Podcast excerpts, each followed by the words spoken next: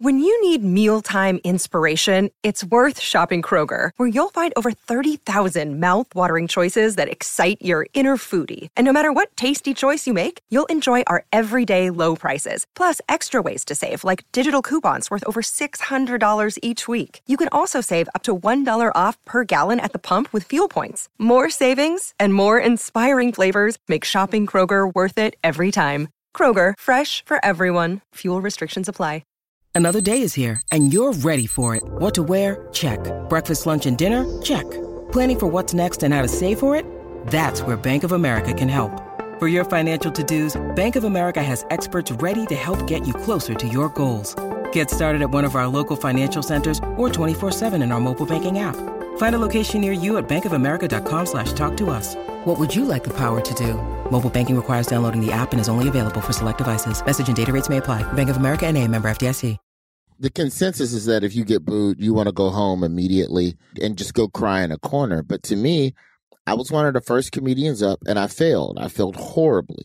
I go, all right, well, let's see what they laugh at. Let's figure out what is it that I didn't do that I can do better next time. Hey, welcome to the Art of Charm. I'm Jordan Harbinger. I'm here with producer Jason DeFilippo. What's up? Today we're talking with my friend Roy Wood Jr. He's a correspondent on The Daily Show with Trevor Noah. He was also on a sitcom called Sullivan and Son with my BFF and fellow AOC show guest Caleb Bacon.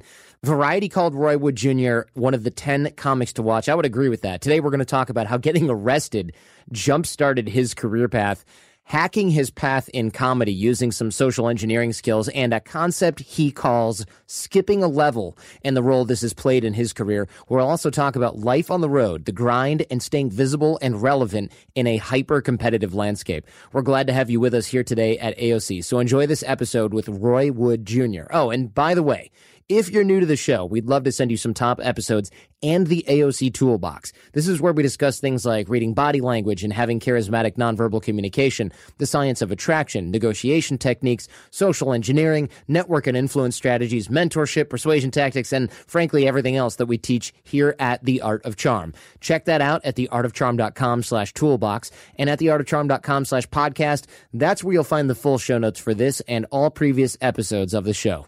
All right, here's Roy Wood Jr.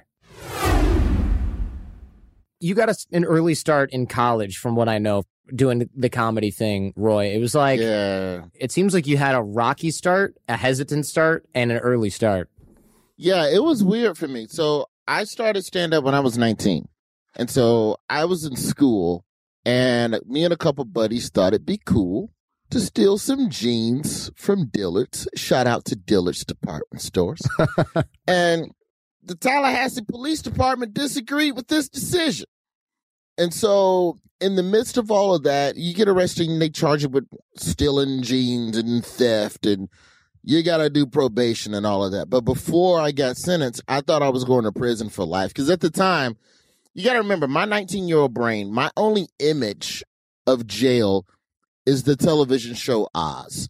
now, Oz at the time on HBO, this show is averaging four rape scenes an episode on average. On a good week, maybe like two, but on a really bad, like say a mid-season finale, oh, it's going to be eight stabbings and six rapes. So I figured that was the life that awaited me for stealing two pairs of Levi jeans. So the deal I made with myself was before I go to prison, I'm going to do everything I've ever wanted to do in life. And comedy was on the list. It's really just that simple. It was something I always wanted to try, but never had the guts to do when I was in high school because I bounced around from school district to school district most of my childhood. I was really never anywhere. It wasn't until high school that I was at a school for more than two years. Oh, wow. So we were still in Birmingham. Like I was in like these gifted programs, and my mom was always trying to find which school has the best teachers this year. I don't know if my mom had like some weird fantasy school teacher roster, right. or she always knew where the best teachers and the best programs were. So as schools lost programs and other schools acquired them, it was a constant game of leapfrog. So it's hard to become a steady member of the social scene during that time. So I had a hard time fitting in until high school. So I didn't want to try comedy. But then when you're faced with being stabbed and raped eventually in federal prison or something like it was, as the thought was in my head, comedy becomes a lot less daunting of a task. So I gave it a shot and that was December of 98 and I've been doing it ever since. And you know, that was one of those moments for me where it's like, all right, you've hit a rocky patch. You got to figure it out. And that was definitely the catalyst. I honestly feel like if that doesn't happen, I probably never get the courage to attempt stand up comedy because why? You get a degree and you live comfortably, but I would have never known or tried to ascertain my potential because the mistake had never been made. The rock bottom moment had never happened. So for me, it was wonderful that it happened. I've said this on TV before. That was the best thing that ever happened to me. To get arrested for shoplifting? Getting arrested, hands down, was the best thing that ever happened to me because it was an ultimate pivot point in my life it didn't take two days for me to realize what the hell I wanted to do. I had a plan laid out of how I wanted to go about doing it. And three years later, I had a college degree and a decent career. In a lot of ways, I got very lucky, man, because I went to a school, Florida A&M, that cared enough about me as a student to not expel me because a lot of these colleges, a lot of black colleges, and I don't, I can't speak for predominantly white institutions, but a lot of black colleges hold kids to a standard of ethics. So if you're a student here, you will behave yourself. You will not act like an ass all over town because that's still a reflection on the legacy of the school.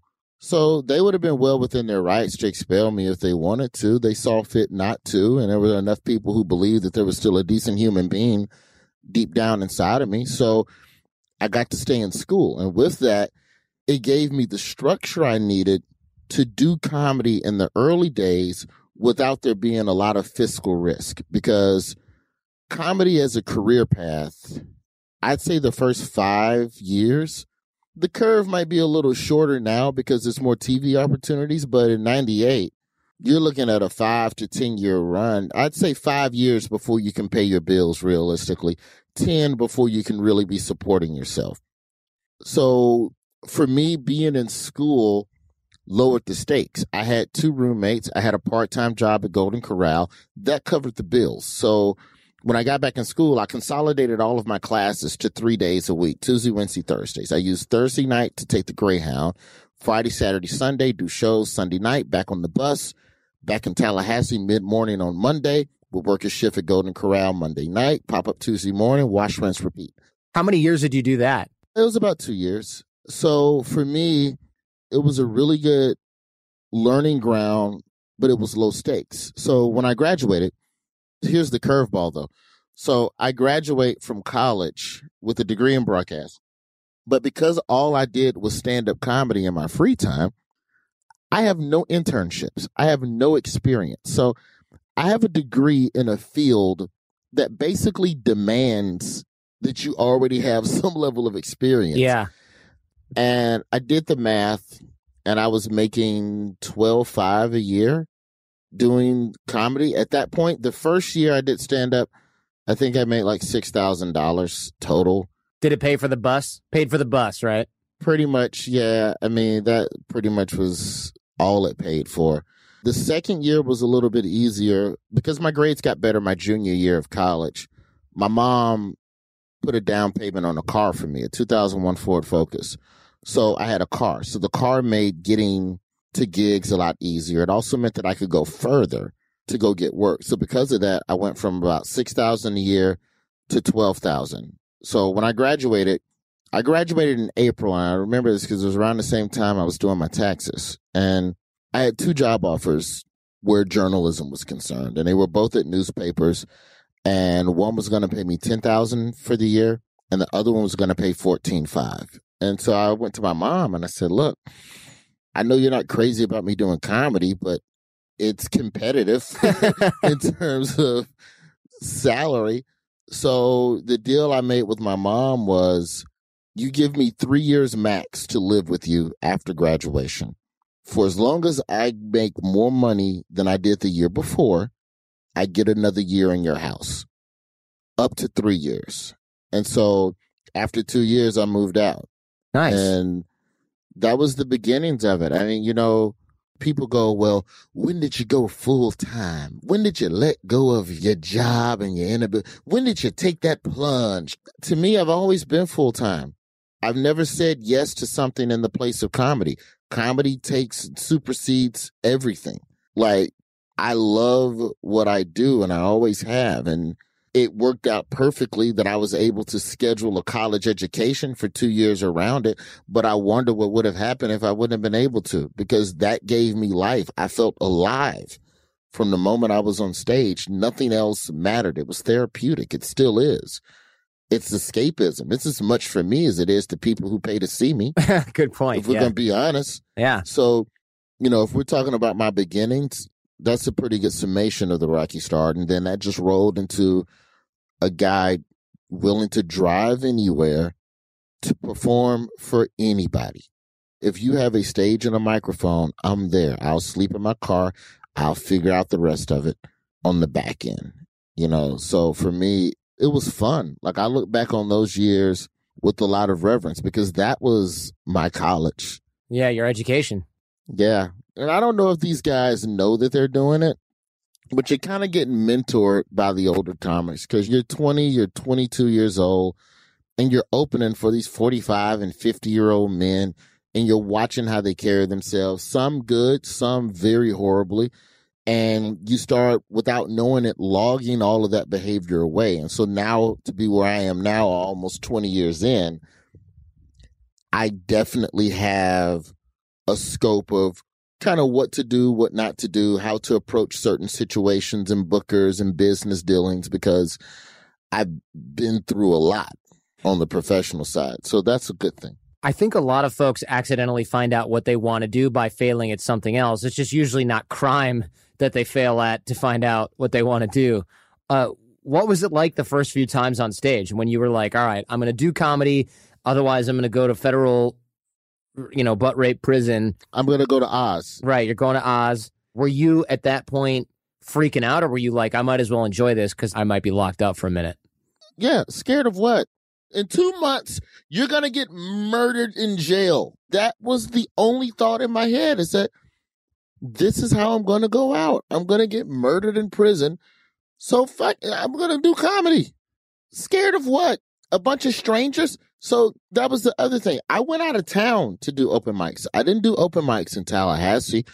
Tallahassee's too small socially. I didn't want to get booed and then still have to see these people in the streets somewhere. So I would take the bus to Atlanta. I would perform at Uptown Comedy Corner back when it was still in Buckhead. I would go over to the Comedy Club Stardome in Birmingham and I would do open mics there. And I would just do weird hole in the wall places in South Georgia until I got it together. But, you know, those first few times on stage were pretty cool because, of course, there's nervousness, but I was prepared. And, you know, before I ran my first open mic set, you know, I'd already studied stand up and had been a student of it, and it was a guilty pleasure to watch BET's Comic View every night and analyze all the guys and this joke. And I would try to predict which way punchlines would go because I was trying to see how these guys were thinking. And more often than not, if I guessed where you were going and you didn't go that place, then to some degree, I've kind of figured out a joke for myself, or I have this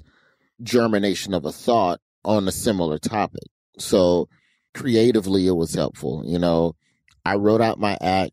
I ended up taping over it. It doesn't exist anymore unless the comedy club has a copy of it. But, you know, it was definitely well rehearsed. I was up in my room running the set over and over and over and over again. And it was fine. You know, I got booed one night in Atlanta and I still stayed and watched the show. And I remember hearing one of the waitresses go, he stayed.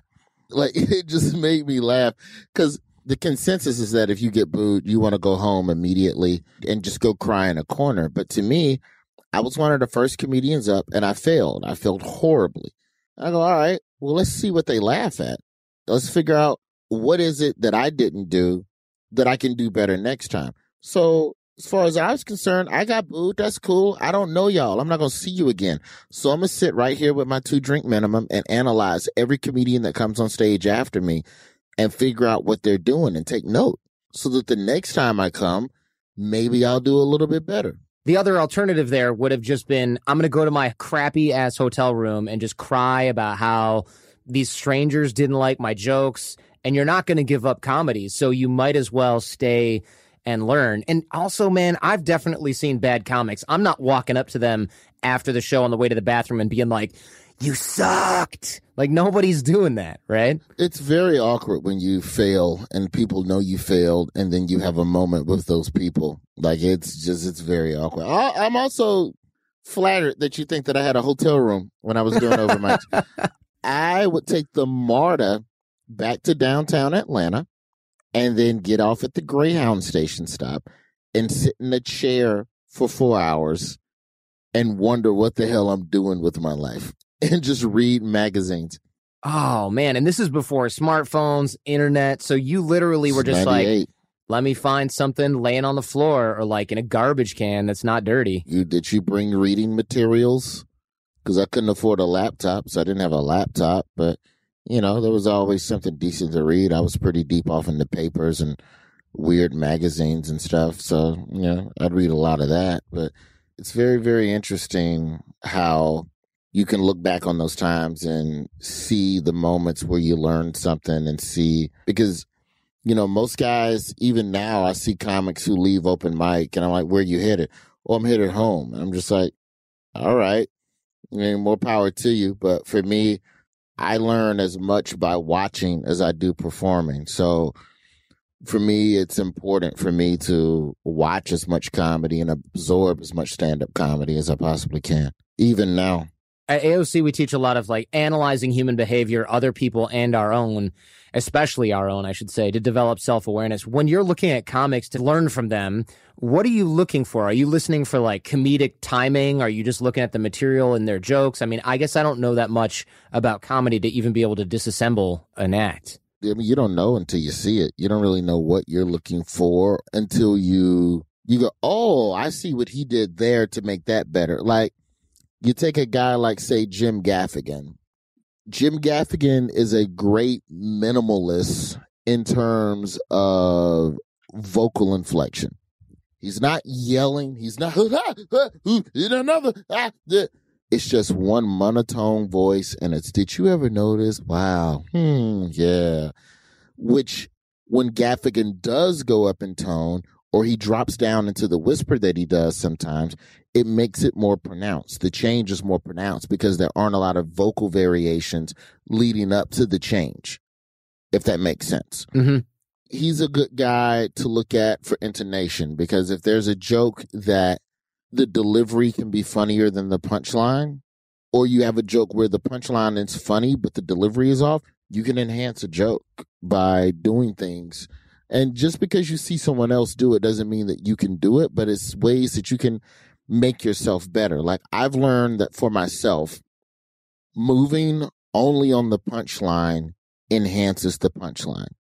If it's an explosive punchline, then I need an explosive movement, a quick arm flail, a quick half step forward or a jab step backwards. Like something as slight as changing your physical position on stage can enhance or take away a joke. Or if you're doing an impersonation of someone, I've learned that, you know, like generally if comedians are doing something where two people are talking, where like you turn to the left to represent one voice and then you turn back to the right to represent the other voice to create the illusion of two people facing each other to create a conversation. Well, in that half second turn of you doing both voices, for me, it looks awkward. It feels awkward. It's half a second of silence that I can't feel. It's easier for me to literally look down at the floor for one voice and look up at the audience for the other voice. And just that small execution for me is something that helps. And you don't pick up on that until you see someone that's doing something you wouldn't do. You go, well, I wouldn't do it like that because that doesn't work for me. Well, how would I do it? Oh, I would do it this way. And then you change it out. Chris Rock is a great stage stalker. What does that mean? You know, he stalks, he prances back and forth. He's like a caged tiger where he's back and forth across the Mm. stage the entire time, constant motion like a shark, which makes his material seem more precise and thought out. It helps it because there's a confidence to just walking back and forth and talking while you walk, and it's there's an assuredness in that. Yeah, like some swag. George Carlin barely moved.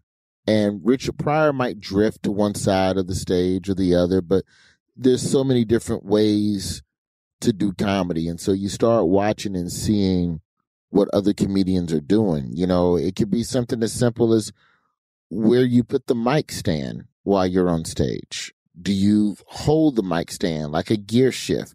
Do you lean on it like a pole? Leaning on it is a deflated energy. So if you're doing a high energy joke while leaning, that doesn't work. I used to have a horrible habit on very shallow stages. If the wall was within reach, I used to have a really bad habit of leaning up against the wall or putting my hand on the wall. And so now I put the mic stand between myself and the wall so that if I go to lean, I have to step around the mic stand. I'm basically creating a fence for myself. And I had to do that for a long time to keep from doing that because leaning deflated my jokes because my jokes have a higher energy to them. Yeah, I can see that you use your own psychology against you to, to learn a lot of this stuff. I mean, first of all, I, I know you didn't really come up with other comics, right? Like a lot of people in Hollywood and stuff, they're like, oh, yeah, we came up together, Laugh Factory, da da da. You were in Alabama and touring around Georgia. Yeah, kind of a nomad, Yeah. pretty much. The comedy scene in the South is very diverse, and it's a lot of people at different stages of the game. And generally speaking, unless you cross paths at an open mic, you're not working with the same guys every week.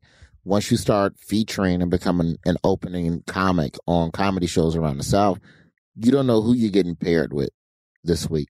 You'll see the same faces over the course of a year, but every year you're not working with the same guys at the same level. And, you know, that sense of camaraderie that you see from comics from the coast, I don't think many Southern acts have that. It's starting to become that way in Atlanta and maybe Nashville now, where there's guys that we all started together and they have a round of rooms that they all did repeatedly. But 98, 99, if you want to get on stage every week, you got to drive four hours. Yeah. It was none of this being in the same city all month. I didn't have that luxury. I wish I did, but I didn't. You know, there's some guys from the Houston scene and Texas. There, there's a lot of overlap and there's probably some camaraderie, but coming out of Alabama, no. You know, there's guys I know to say we had the same relationship is like when you hear George Wallace talk about how him and Seinfeld would we'd do shows and then we go up to 53rd Street and split a slice of pizza. I don't have any of that. There's a lot of guys I work with, but it's not in that same camaraderie. Right. You're not like, I got evicted this month. Can I sleep on your floor? And then the next month he gets evicted and he's sleeping on your floor. Like you hear those stories a lot among comedians. What kept you going at this point, though? I mean, did you track or chart your progress in some way? How do you even know you're moving forward in that business? The goal every year with comedy, and it's still now, it's the same thing. The goal is to do better than the year before. How do you measure doing better than the year before? Well, for me, I measured it by new rooms acquired or increase in money in rooms that I've already started working. Mm, So, are you getting paid more or are you working new places? And you need to be answering yes to one of those questions every single year. That was it. The goal when I started, shit, man, when I first started, my goal every month was to perform in one new city. That was a base level, simple, attainable goal was once a month, find a new city to tell a joke in. And that was very easy in Florida. Florida, I would argue, I don't have the stats on it now, but I would argue per capita, not even per capita, just period. Florida probably has more comedy clubs or more comedy nights than any state in the country because you have all of the main week long clubs, and then you have these weekend rooms, but then you also have a shit ton of just one nighters and just hole in the wall comedy dumps in the middle of nowhere that in those days there was way more work in Florida. Like I would argue that Florida has more comedy clubs than California or New York. Jeez. Now you got to drive eight hours total. I'm just saying, as a state, Yeah. you could do Orlando, you could do Altamont Springs, and then you could do Kissimmee, and that's all within 30 minutes of each other. So there was a lot of places to go. And then Georgia had a ton of rooms. So it's just go somewhere different. The growth is on the horizon. So for me, it was go somewhere different.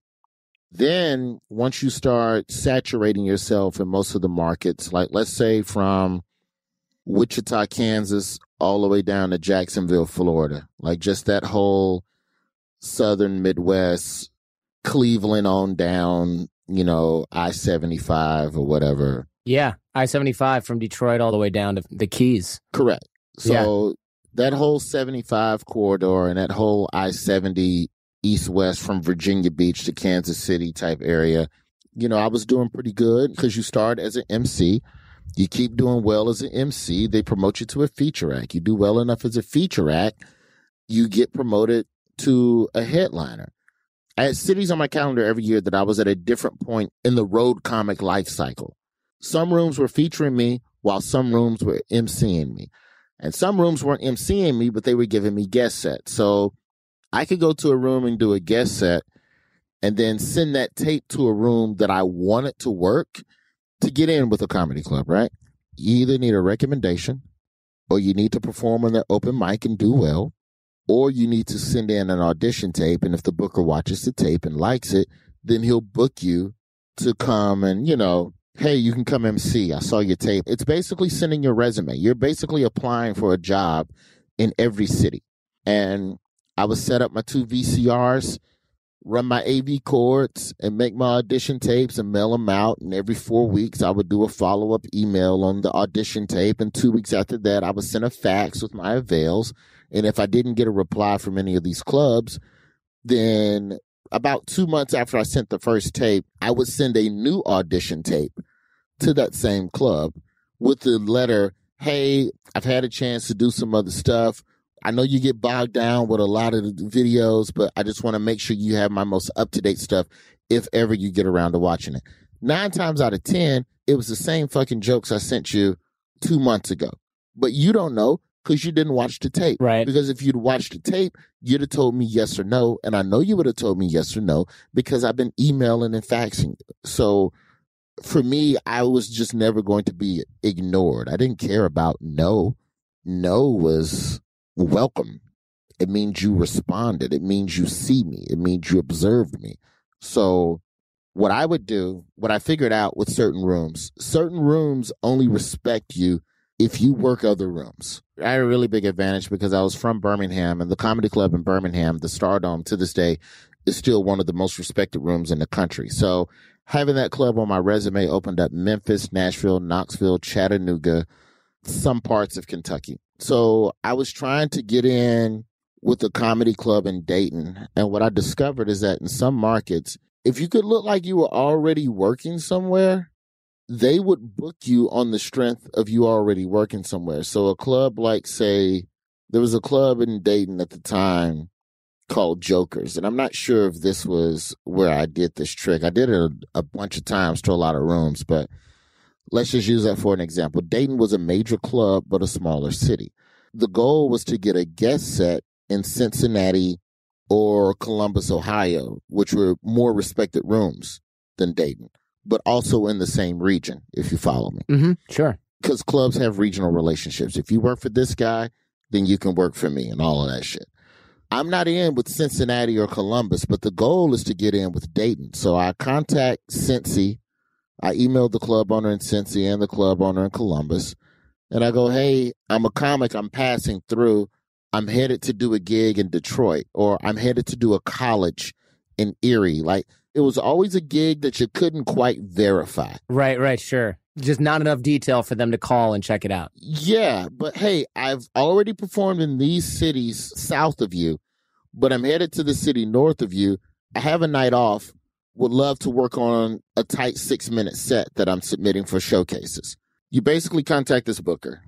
you've already said two things. One, I'm a working comic. Two, I'm headed somewhere to work and do stuff. And three, I'm submitting for a showcase. You don't know for what? What showcase? And you can't Google showcases because more often than not, they're not public knowledge. Well, given the fact that you were freaking faxing people and mailing VHS tapes to them, they're not Googling anything anyways. This is like, exactly. You know? This is the beginning of DVDs and DVD burning. And at that time, it still cost money to have a DVD burner. So guys weren't just mailing out DVDs yet. So eight times out of 10, it worked. And I could get a guest set at a club I wasn't passed at to MC. So I would come in, do the guest set, record the guest set. I would go home and edit the guest set to chop off the intro and the outro. So let's say I did a seven minute set. I would cut off me saying hello and cut off me saying good night. Take that snippet, mail that to Dayton and tell them that I just worked Cincinnati, which isn't a lie. Technically, I did work Cincinnati. You don't know that that was a guest set. You think that you're watching a snippet of a longer set. Right. And so that sometimes was enough to get me in with a lot of clubs. Hey, you should work me. I work Cincinnati. Oh, well, I had a fallout this week. If you want to MC or do you want to come and feature for one night? Hell yeah, I do. Nice. I have no bills because I live with my mom. so far. I had to pay my car note, car insurance. I think I was paying my health insurance at the time. Like it was all I needed to cover was like 400 bucks a month, maybe five when I was living with my mom. And Right. at this point, I just started doing morning radio back home, but they gave me freedom of travel. I was selling prank call CDs after shows. Like there was a lot of ways to scrap together a little bit of money. So when you say measure growth, am I working somewhere new or am I getting paid more for where I'm working? And then that graduated to am I getting television opportunities? Am I getting opportunities to skip a level? Like I feel like entertainers, you get two to three opportunities a year, no matter where you are in your career. You get two, maybe three opportunities a year to skip a level. You get a chance to do something that really moves the needle and really opens another door of opportunity for you. You're skipping a level stories are funny. Like I didn't know, of course, about the social engineering and the hacking of getting into clubs, but I did dig up a little something. I know you're a radio guy for like 11 years in Alabama, which is where I assume you crafted this sort of artful sense of frustration that comes through in your comedy sets. But you also hacked a comedy show to get the radio job in the first place. Tell us that story. Oh, dude, that's what you have to do. Everybody's lying, dude. it's only lying if you can't back it up, man. Like everything else is just, I don't want to say manipulation because that suggests a negative. We call it social engineering. You kind of hacked this one, right? I mean, this was like, it's a hack. So I was having trouble at the comedy club in Birmingham of moving up. I was doing open mics. The progression generally is you do open mics for X amount of months. You do well enough on open mics. They add you to the rotation of MCs on the main shows that happen in the main showroom. That's where you want to be. That's where the shine is. That's where the real audiences are. It's basically JV to varsity. I'm having trouble getting bumped up to varsity in Birmingham. At the same time, when I moved home, this is April of 2001, the local radio station was having a contest for who's funny in Birmingham. Basically, they were trying to replace Rickey Smiley on the radio in Birmingham. And so Rickey was and still is comedy god in Birmingham, Alabama. You know, he's got the syndicated stuff now, so he's doing big things. But in those days, Rickey Smiley was irreplaceable. And so every comedian up until that point, the radio station didn't really vibe with. They didn't like him. So they canceled the contest. They didn't even choose a winner. They're just like, nah, we're just not going to have a comedian. We'll just be a morning show without a comedian before we have one that's not funny. And so here I am at this point, two years into comedy with a degree in journalism and experience in radio. So I go to the guy who's hosting the show. His name is Buck Wild. And I say, Buck, I'm a new comedian in town. I'd love an audition. And he goes, nah, you can't do it. We already canceled the contest. Thank you a lot. Maybe later on or something like that. I go, all right, man, fine. The thing I always knew about 95.7 Jamz to this day, they sponsor most of the black comedy shows that happen at the Stardome Comedy Club. And the DJs from the station go out and host the night. Like they go out first before the first comedian.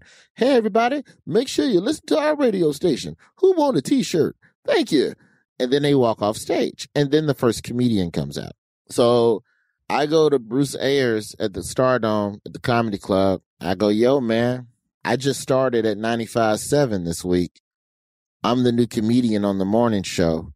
Instead of Buck and Africa going out and hosting, they said it'd be cool if I go out and do a couple minutes instead.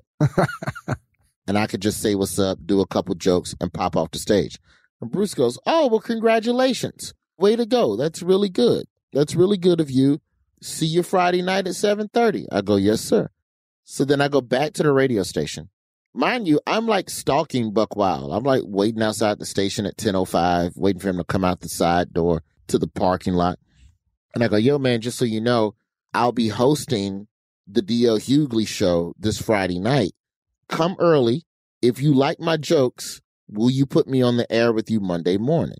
He goes, You're opening for DL Hughley. I go, Yeah, I'm opening for DL Hughley, which is huge. This is DL fresh off. Even now, it's still a big deal, but to be a local guy opening for a big national act, that raised his eyebrow. Right. He goes, So if you're good enough to open for DL Hughley, huh? Okay. Well, I tell you what, if I like what I see, then maybe. I go, Cool. So now all I have to do on Friday night is keep Buck Wild and the comedy club owner from talking to each other and realizing that I played them. it's like when you're dating two girls at once in college was the only time I did this, and you're like, you gotta get out of here, go out the back door. Right. Hundred percent, bro. So show night, Bruce Ayers comes down and I'm dressed to the tens. I got on my little suit and everything. Buck Wild comes down, says hello, and uh Bruce comes down and he goes, Okay, well um let's go ahead and start the show. And um Buck, if you want to go out for two or three minutes, that's fine. Say hello and then just bring out Roy. Roy, you do five minutes. I say, yes, sir. And so Buck goes out, does the usual radio Easter speech, and it's fine. Brings me out. I have the best five minute set. I can't even put into words how it couldn't have gone better. It was flawless. It was exactly what I needed. And as I'm coming off stage, Buck Wild is standing there and he says, See you Monday morning. Dang that was the beginning of my career in radio. I go back in the green room. D.L. Hughley is back there. And he goes, You did your thing, brother. Tell you what, why don't you stay on all weekend? And I got to open for D.L. Hughley for the entire weekend.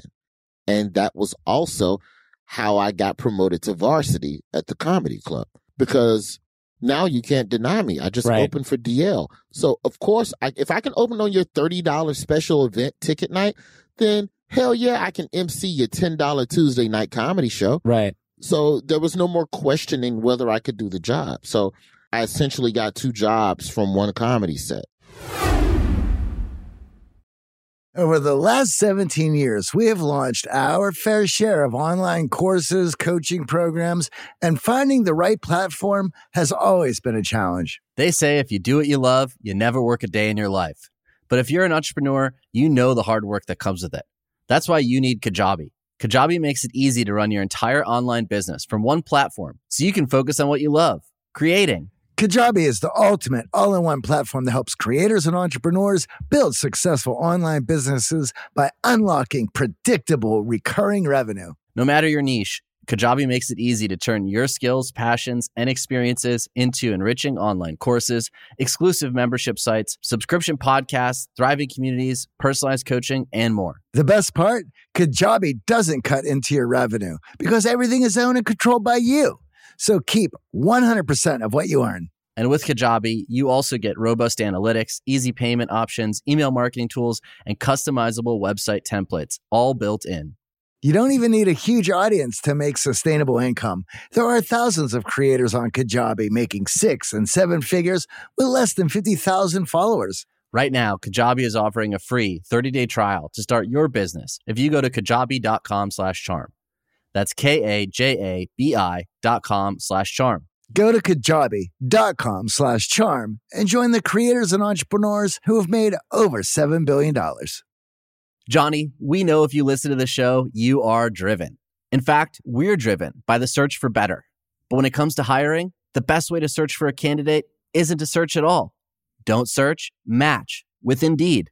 If you need to hire, you need Indeed. Indeed is your matching and hiring platform with over 350 million global monthly visitors, according to Indeed data, and a matching engine that helps you find quality candidates fast. Ditch the busy work. Use Indeed for scheduling, screening, and messaging so you can connect with candidates faster.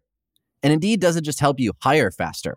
93% of employers agree Indeed delivers the highest quality matches compared to other job sites, according to recent Indeed survey. We have hired a lot of team members over the last 17 years. Going through endless resumes, well, that's a time sink. But you know what else is a time sink?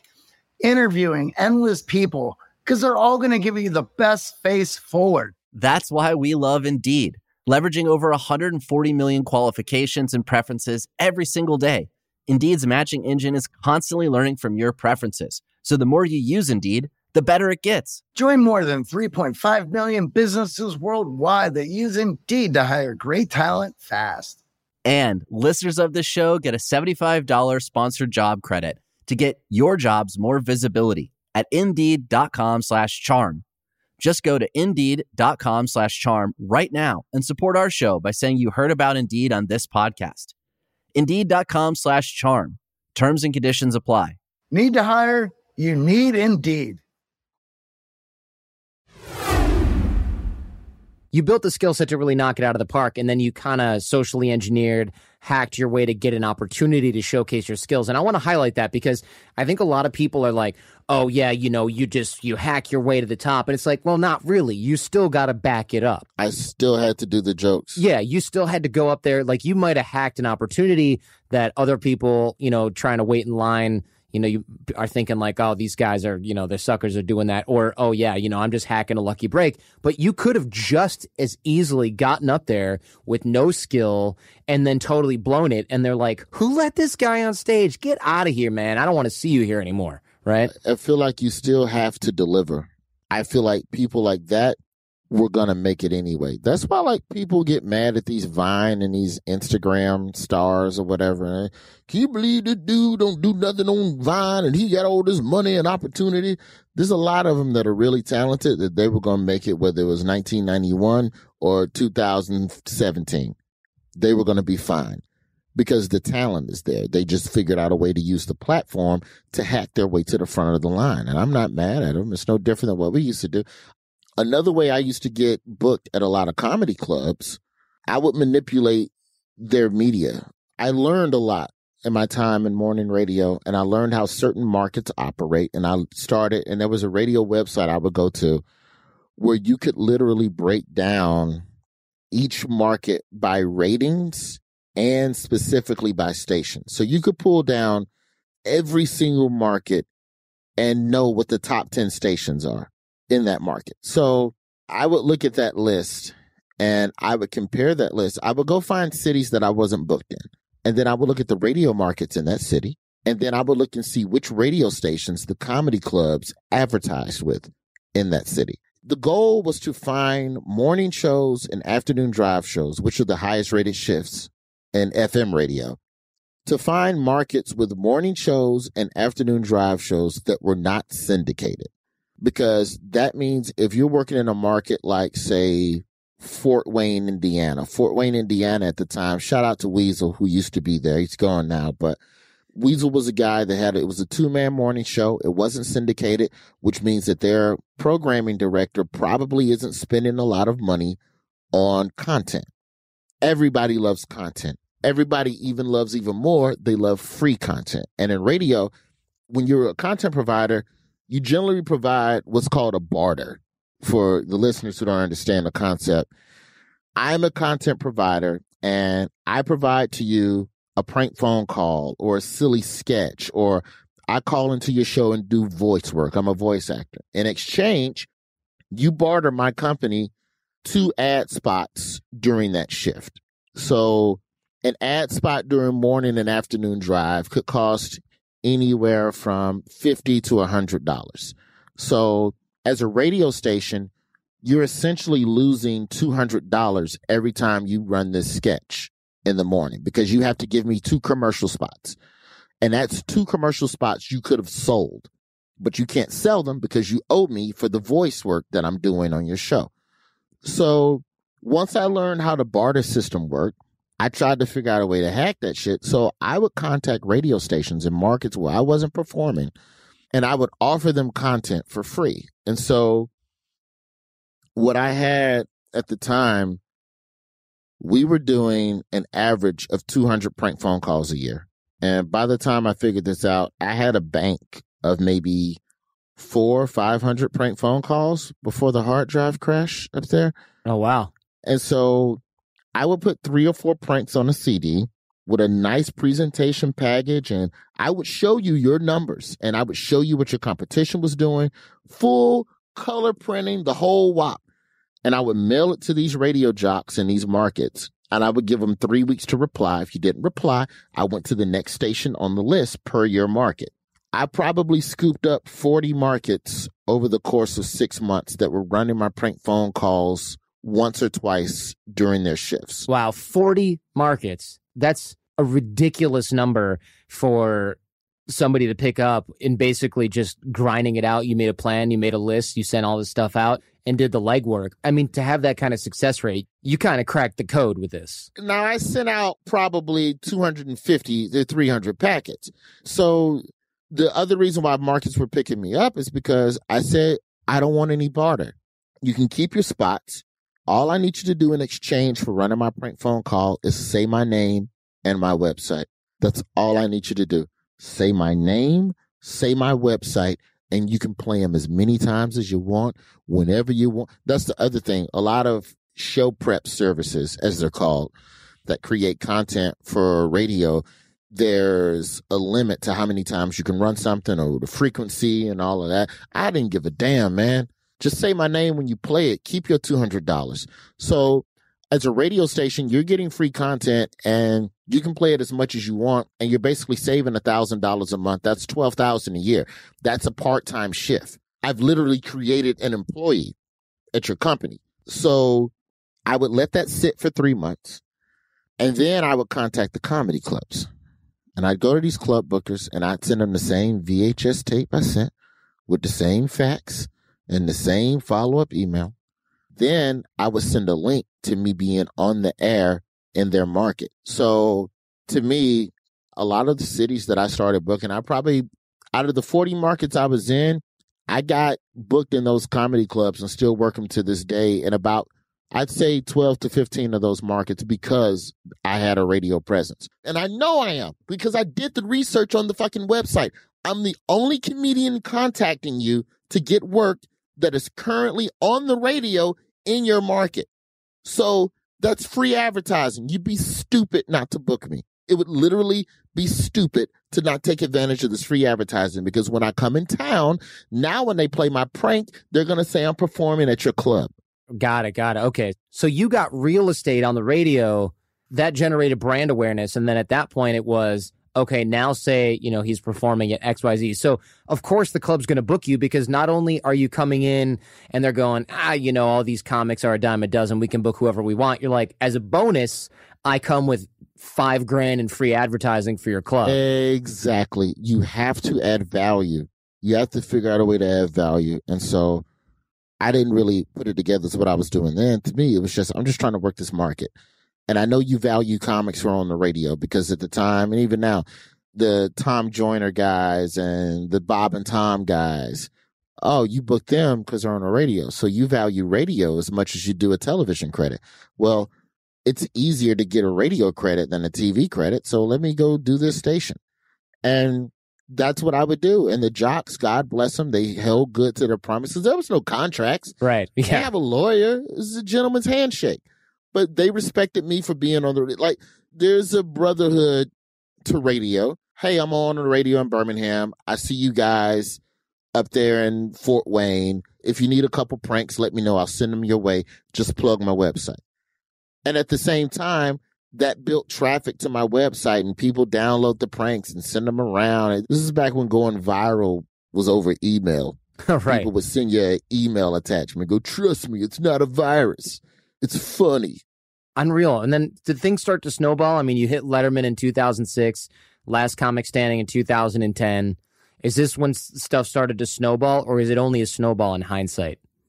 I I'd say the snowball might be now. Well, definitely right now. Yeah. I mean, honestly, to go from you come off a canceled sitcom and you roll that into the Daily Show, which rolls into a one hour special, which rolls into opening more doors and opportunities with the network. Like to me, that's unfathomable. You know, every year I look at as just, all right, it was a little bit better than last year. Like I never had that, like it was never in a flash, you know, cause yeah, I did Letterman in 06 and there were still comedy clubs who wouldn't book me. So what's that worth? Jeez. You know, You're on Letterman, you can't get booked at a stinking comedy club. There's like certain clubs that wouldn't promote me. There's bookers that to this day I don't work for because of that. Because when you're a feature act and you're working your way up to headliner, they tell you, well, I want to headline you, but you don't have enough credits. And you go get the credits and then they go, well, we can't book you. And uh, You're, that's, you're a liar. oh wow. You know, I always had opportunities to skip a level or do more and Letterman helped.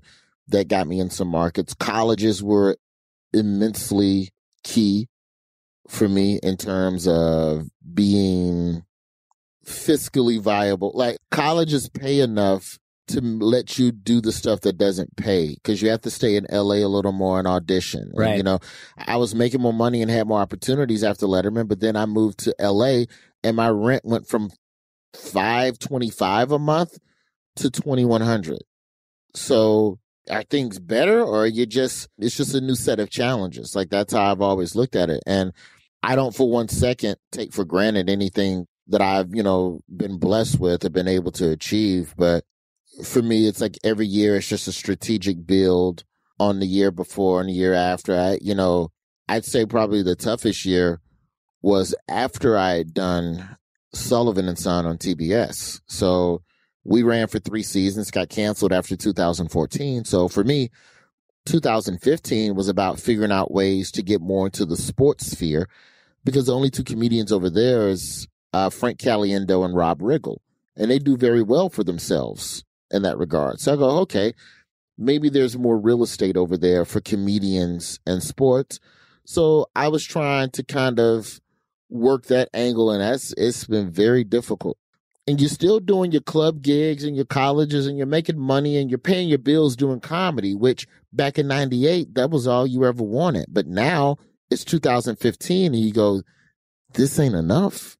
There's got to be more. What more can I be doing? It's hard to figure it out when you perform beyond the goals that you had originally set for yourself because it's such a new territory. Yeah, uncharted territory.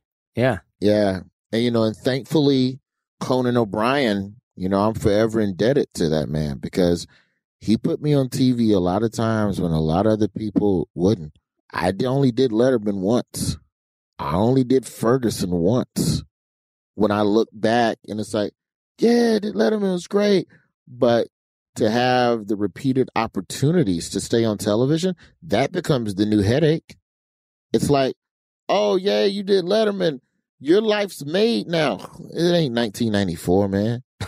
Late night is a wonderful supplement to an established career or can help begin and help a comic establish a career. But I believe gone are the days of a comic doing one late night set and turning into Ray Romano. Right, right. Just the landscape is too different now. I did Letterman, sure. Yeah. And then I did Ferguson. And then I did Conan. And then I did Live in Hollywood with Kiki Sharp. And then I did a sitcom for 30 episodes. Then I did Seth Meyers. So it's that constant treadmill of being out there and being seen and making sure that your writing is staying fresh enough to maintain that presence. That becomes the new challenge. I'm blessed enough with an opportunity in promoting the special to have done Jimmy Fallon. Cool, blessing, but can you get back? So now the thought becomes, all right, what's the next five minutes I can do if ever I get a chance to get back on Jimmy Fallon? Because it's important. Visibility is important now more than ever in comedy because it used to be I was just competing with other comedians. Now you're competing with the internet, you're competing with YouTube, you're competing with 900 channels on cable. To be able to make some noise that rises above all of that is paramount. And I'll forever be thankful to Conan O'Brien because there was a time period in my life where a lot of people said no to me, and Conan was the only person saying yes repeatedly every year. And that's something that helped a lot more than I think he realizes. You have to keep finding that next thing because because I can look back at Letterman and say, oh, it's snowballed. But if I look at the time between Letterman and now, there was a lot of worry. There was a lot of concern. There were a lot of days of, all right, how do I top last year? Even now this year, I don't know how I'm going to top this. it's only February and I got an hour special dropping and I've done Jimmy Fallon. Got a kid, got to feed him. So that thought process, that fear, that's what drives me. So I don't know if I've ever really registered having made it or having success. I do very well. I'm blessed to have the resume that I have. But you know, people talk about like the light in the tunnel. It's the only way I know to put it. Like people talk about a light in the tunnel. They go, all right, you see, you keep walking through the tunnel because it's dark and uh, eventually there's a light at the end of the tunnel. To me, the light in the tunnel is a train coming from behind to run me over. The failure train is approaching. So I sprint through the darkness, having no clue what I'm doing or what's next. All I know is to trust my instincts because they got me this far.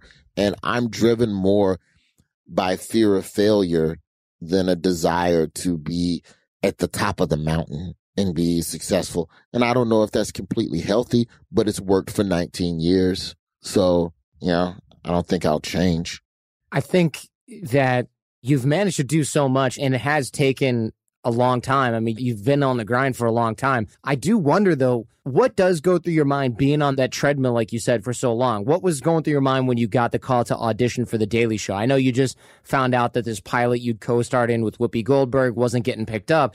You get The Daily Show audition. Were you like, all right, I'm on, I'm on, I'm on? Or was it like, all right, I'm going to get in here, but I'm not going to get my hopes up? What's going through your head? Like, what's your mindset for these sort of intense auditions that have a lot riding on them? You can't attach yourself to the ending. Attach yourself only to the opportunity. Without anticipation, there is no disappointment. I don't know when I turned the corner, but I detached myself from anticipating and just focused on preparing. Do the audition and do well. The rest of it you cannot control. You literally cannot control whether this network picks this show up. And there's sitcoms that don't get picked up solely because a bunch of suits in a room can't agree on how to divvy up the cash for it. Whose fault is that? It's not the actor's fault. There's sitcoms that don't get picked up because one of the actors refuses to move to the city where they're going to shoot it. And you can't shoot it with a replacement because that actor was the tent pole that was holding up the whole damn thing. So what you going to do? You going to quit auditioning? You going to be sad and let this sadness pollute your process on everything else that you're going to do? I worry about the stuff I can control. So, you know, you live, you die. Shows get canceled. Some shows never get made. Be thankful that you got cast and had the opportunity. So I went into the audition. It's just another audition. If it goes, it goes. If it doesn't, then you stay focused and trust that whatever you did that got you that damn audition in the first place will get you another one. Your talent got you to this point where you were even able to fail. So celebrate that. Celebrate the fact that you had enough of an ability for somebody to even give you a damn chance. So the Whoopi show doesn't go. And yeah, that was disappointing. Of course, I wanted to work with Whoopi Goldberg. Yeah, what was cool is that Ernie Hudson was in the pilot too. I got to meet Ernie Hudson, which, if you're a Ghostbusters fan, Jason is like super stoked right now about that. No, man, Ernie Hudson, come on, that's cool. you know the irony of Ernie Hudson? He was the prison warden in Oz on HBO. yes, he was. All that callback. And I, I was like, no, the rape scenes. How did y'all? She said, I was never there for those, brother. I was never there. Every time I think of somebody getting raped, I think he, they just got Schillingered. yeah. And then he played a priest on Law and Order. I was like, the irony. What a turnaround. So that sense of auditioning for the Daily Show, man, I left town after my audition. I did my audition. I went to Junior's Cheesecake, had myself a piece of cheesecake, and I bounced. I was back at JFK by four o'clock. The nervousness didn't set in until the night of the premiere. My God, I'm trying to think of the most nervous I've been in my career, like moments. My first ever television credit was Showtime at the Apollo. In 2001, I did comedy TKO, and you could hear the nervousness in my voice. I was pretty nervous for Letterman. And then this is what they don't tell you on Letterman. That black dude, Biff, I think was his name, the short black dude that would like do sidekick stuff with Letterman. Biff was the one that was pulling back the curtain before you walk out.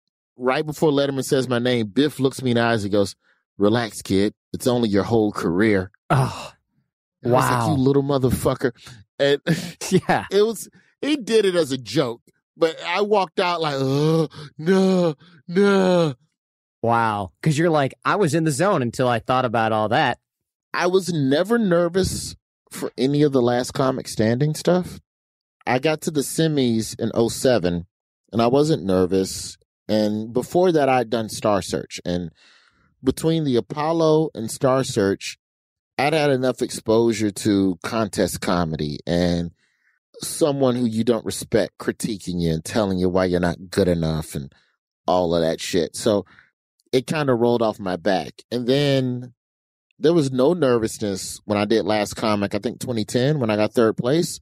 So NBC made us, they made us live tweet. This is like the beginning days of live tweeting with the networks and all that. Mm-hmm. And we had to live tweet under the hashtag last comic. And every Monday night, you have to live tweet with people, and half of them hate you. so in real time, you are reading people's hateful comments about you. I did that every week for like eight weeks, man. Every Monday night, there's people that love you, but then you also have to read the worst things ever said about you because it's live tweeting. We have to interact. and so that galvanized me. I'd had a YouTube account long enough to see people say some weird stuff to me, but reading that hatred week in, week out for two months straight, Yeah. I stopped caring what people think about me anymore. Like you cannot carry that type of emotion. So that just kind of rolled over to auditions and I auditioned for Daily Show. And I was like, all right, I did it. I wrote my piece. I did it. Who cares? I'm done. Either they like me or they don't. Either way, I've got to figure out where the next job is coming from. Yeah. So until it is, it isn't. So I don't obsess over what ifs and what could be. It sounds like you manage your expectations really well so that you're not crushed if it doesn't work out.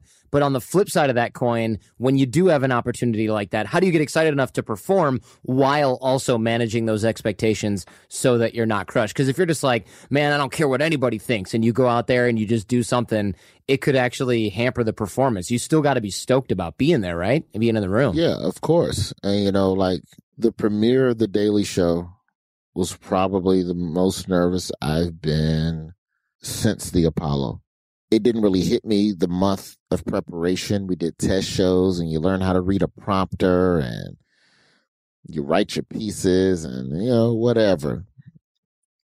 But then you're walking the hall the night of the premiere and it's all of the old correspondents are there and there's tons of media and you've got all the execs from Comedy Central and this is going to be live live across the entire Viacom network. This shit was on TV land. Like it was on Nick Jr.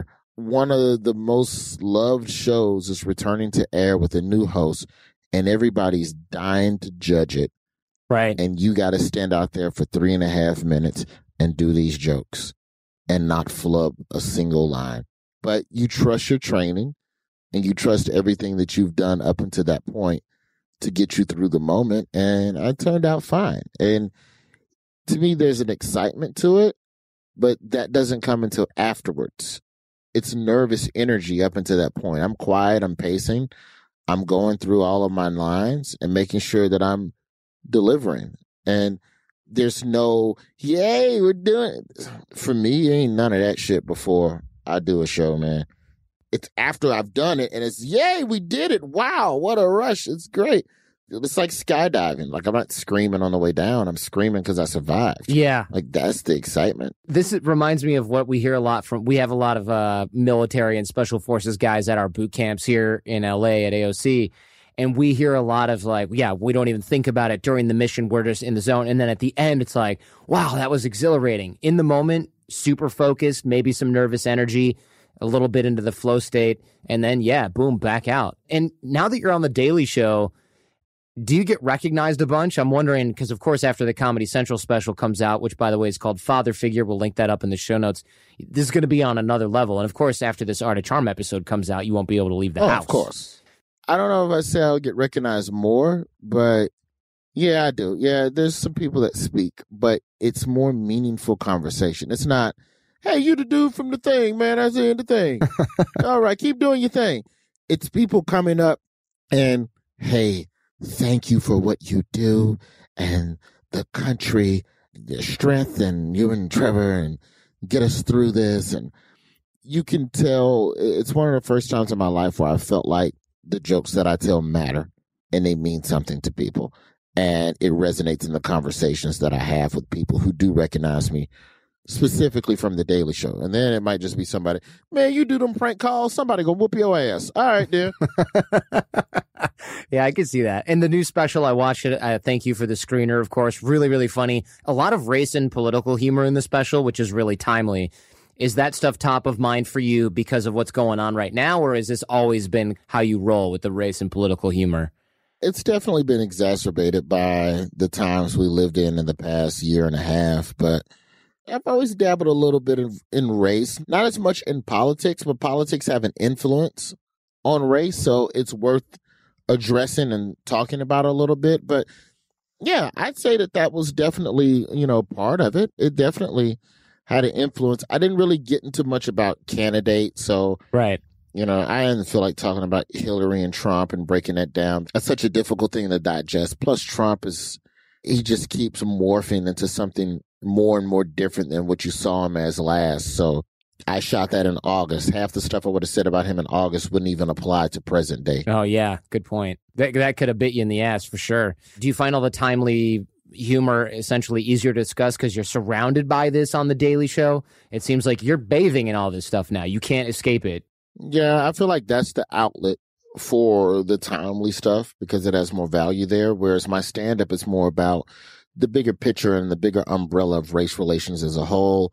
Also, talking about how these things affect me and my feelings on those things. That's more where my stand up tries to live. I try not to make my daily show persona in terms of the topics I discuss on the daily show.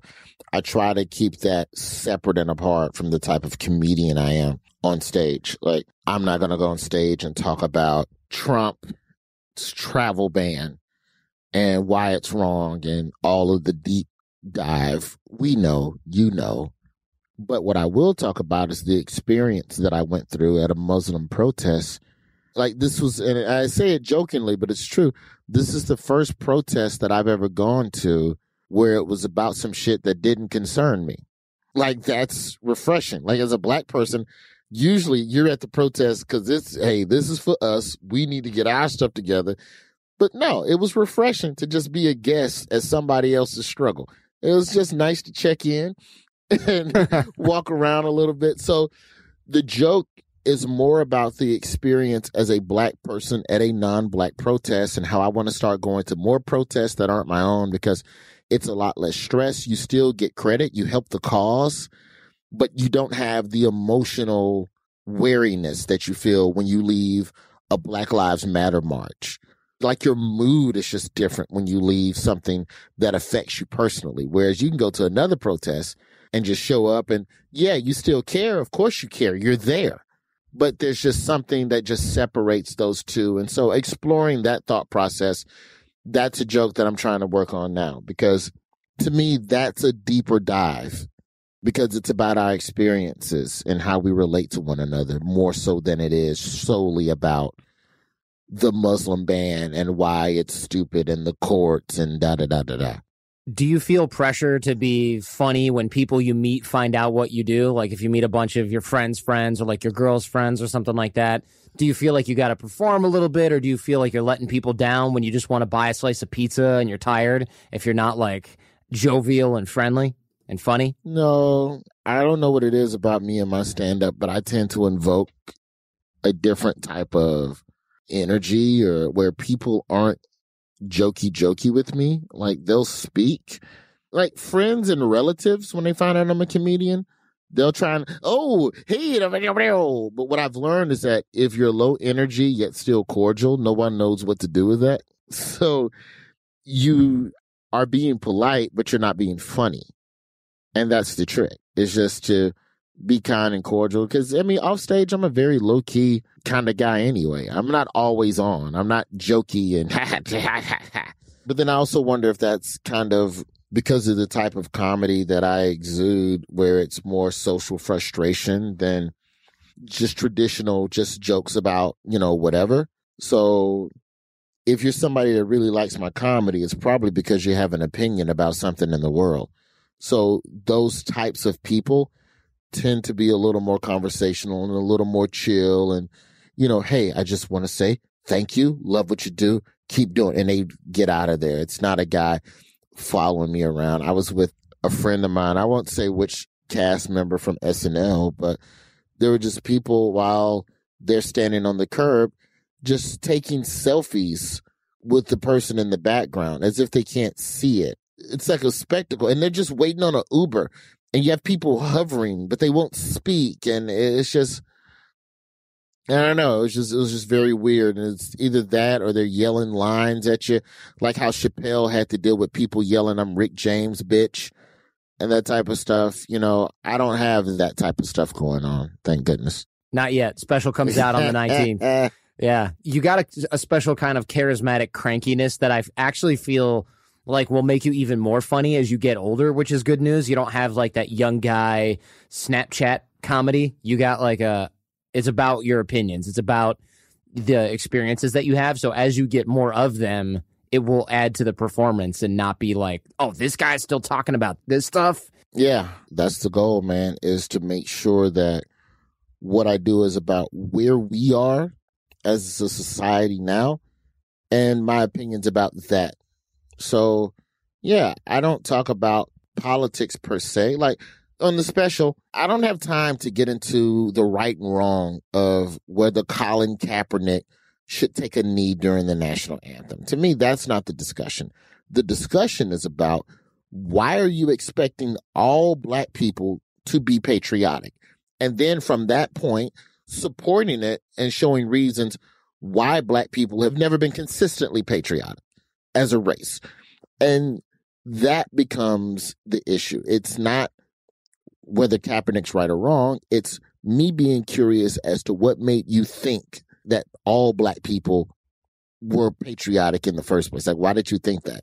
So for me, that's where I like to exist. The issue is a catalyst, but the discussion is about something much more broad. And that's kind of where I like for my comedy to live. Yeah, this is fun, man. I'm glad we're doing this now. I'm bummed I waited so long, but it doesn't really matter. I mean, now's the perfect time. So I'm I'm thankful that you even still care enough to have me on, man. Oh, absolutely. And by the way, you guys are killing it, man. Oh, I, I watch it every morning when I get up uh, with my coffee. I watch the Daily Show and I watch At Midnight. Those are my two like go tos. Amazing. every morning, and it's just it, it, it gets me in the good mood for the day.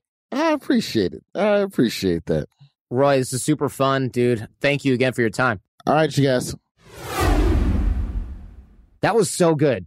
He's funny, but he knows how to be serious, and he has that confident, charming crankiness that makes him a really good comic. The timing is really good.